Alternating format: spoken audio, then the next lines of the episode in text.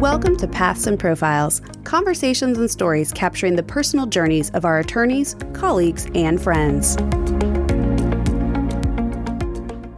Welcome to Paths and Profiles. This is Morgan Ribeiro, Waller's Chief Business Development Officer and the host of the podcast. May is Asian American and Pacific Islander Heritage Month, and in honor of that, I will be sitting down with two of our Asian American attorneys here at Waller, Vinh Duong and Quynh-Anh Kibler. Vinh is a partner and member of our board of directors, and Quynh-Anh is an associate in our litigation and dispute resolution practice. Welcome to both of you. Vinh, I'll start with you. Do you want to elaborate a bit more on what you do at Waller? Sure. So, I am an immigration attorney and a partner at Waller. I lead our immigration practice, which currently consists of four full time attorneys, two full time paralegals, with a third one joining us in June. I'm an associate attorney with Waller's litigation department. In my role, I help the partners do the job for the clients in whatever capacity I'm needed, whether it's researching or preparing documents to be filed with the court or arguing or helping make settlement demands. Thank you. So, to start us off, I want to ask you guys about your journey to law. Were there any specific influences or experiences that made you decide that you wanted to pursue law? So, my decision to practice law was really heavily influenced by my parents and grandmothers, well, just my family in general's experience as immigrants coming to the U.S. So, we fled Vietnam in 1975 after the fall of Saigon. We were part of the exodus, 2 million people fleeing Vietnam to the U.S., and we're part of the first wave of what we call boat people to the U.S. So growing up, my parents wanted me to become a doctor, but over time, I realized that was not for me. Around that same time, I talked to a friend of mine who was an attorney and he encouraged me to go to law school because of my knack for following the rules, I guess. And when I told my parents about my decision to apply to law school, they tried to discourage me from going because they were afraid that I would not be able to find a job. They didn't know any successful female immigrant attorneys in Memphis. And that fear was real for them. But I decided to go anyway. And I believe that decision was correct. My dad felt the same way. Like he oh, wanted really? me to become a doctor. But yeah. I knew going into college that that was not what I wanted to do. I had a very clear focus on becoming an attorney even before I went to college. Yeah, it's a new experience for sure because no one we knew who is an Asian American was a lawyer. And so I had no one to talk to about what that's like. So it's new territory. I decided to just go and see for myself. And sure enough, I was the only Asian American in my class. Yeah.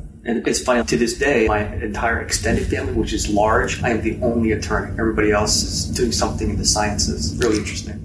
That's funny. I think I am the only attorney in my family too. Yeah. It's interesting having these conversations with folks, and it does seem like oftentimes, particularly when we're celebrating some of these diversity initiatives, that you are the first one in your family who's gone on to pursue a degree. So my next question is, why do you think it's important to celebrate and recognize AAPI Heritage Month? It's important to me. I think I always look at APA Heritage Month as a time to look back and reflect on the past accomplishments of people that I know, look to the present to see the accomplishments and struggle of the, the people in the present. And when I think of API month, I think a lot of my parents' experience, my grandmother's experience, coming to the U.S. as immigrants, not knowing the language, the custom, the culture, but being able to assimilate and reinvent themselves in a way. Yeah, I feel like it's important growing up in schools or at my previous jobs. No one really mentions Asian American Pacific Islander month. And it's important these days to celebrate that in light the increase in Asian hate crimes in the past year. And it's so important to uplift Asian Americans who are going through the same experiences. I totally agree. Then I know you mentioned your family and their experiences coming to the U.S. Do you want to talk a little bit more about that? I've always been inspired by my dad. He was a physician in Vietnam. When he came to the U.S. after we fled Vietnam after the war, he had to learn to speak English. He had to go back to school, redo his medical training in the U.S. And when I think about that, I think it's an extraordinary feat because I think about putting myself in a foreign country, not being able to speak a language, and having to go back to law school again or finding another professional career for myself. I'm just awed by his resilience and his determination in trying to find a way to make it happen in the U.S. for him and his family. Uh, similarly, my dad served in the Vietnam War, and because of that, his immediate family were allowed to immigrate to the United States. And my parents, they were not college educated, and so when we came to the United States, they had to take low-paying jobs just to take care of me and my two siblings, and then later another sibling who was born here in the United States. So four kids they had to take care of. And while my dad worked, my mom stayed at home. And when we were old enough to go to school, she then went to work and because of them, my siblings and I have these opportunities that they never did to go to school, go to college, become professionals. I wrote a poem about my dad in, in middle school about my hero, and my teacher got that published. I don't know where it is right now, but I found it a few months ago. Wow.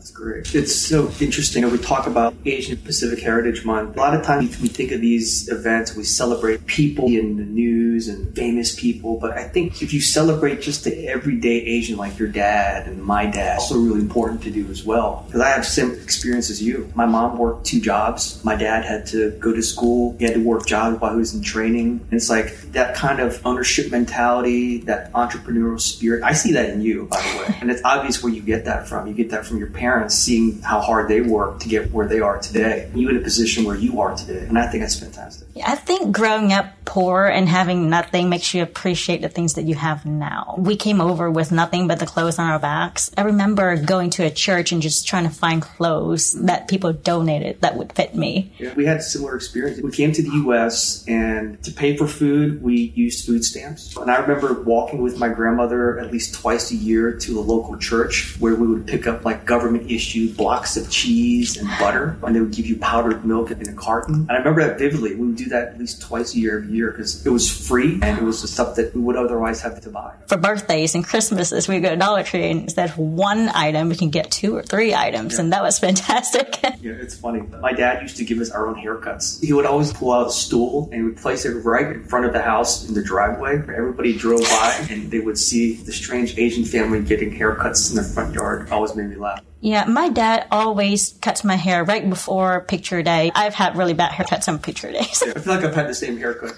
for my entire life. Thank you both so much for sharing these stories. For my final question, I wanted to ask if you all had any advice for young attorneys, especially young Asian American attorneys who are just beginning their careers. If I give any advice to any young attorney, it's understand that you have to also have that ownership mentality, that entrepreneurial spirit, because you are the one that has to pioneer your career path in your future. And there are not a lot of Asian American attorneys here in Tennessee. It's a very small group. And so when we have those opportunities, to recruit Asian American attorneys, I'm all for it a challenge of mine is speaking to other people. So growing up, English was my second language and I was just afraid of talking to other people because I was very self-conscious of the way I spoke. And my parents, they didn't encourage any social activities after school. So after school, we had to go straight home. And so I didn't get that experience socializing with other people, if that makes any sense. So speaking is pretty hard for me sometimes. That's funny as a lawyer but I overcome that by preparing and just practicing. And I guess advice for young attorneys is to not be afraid of new experiences. I wish I had known that the world is not such a scary place. Really great advice. Thank you both. Thank you for sitting down with me and having this conversation and look forward to continuing to celebrate these months where we recognize the folks that really contribute to the unique fabric of our firm.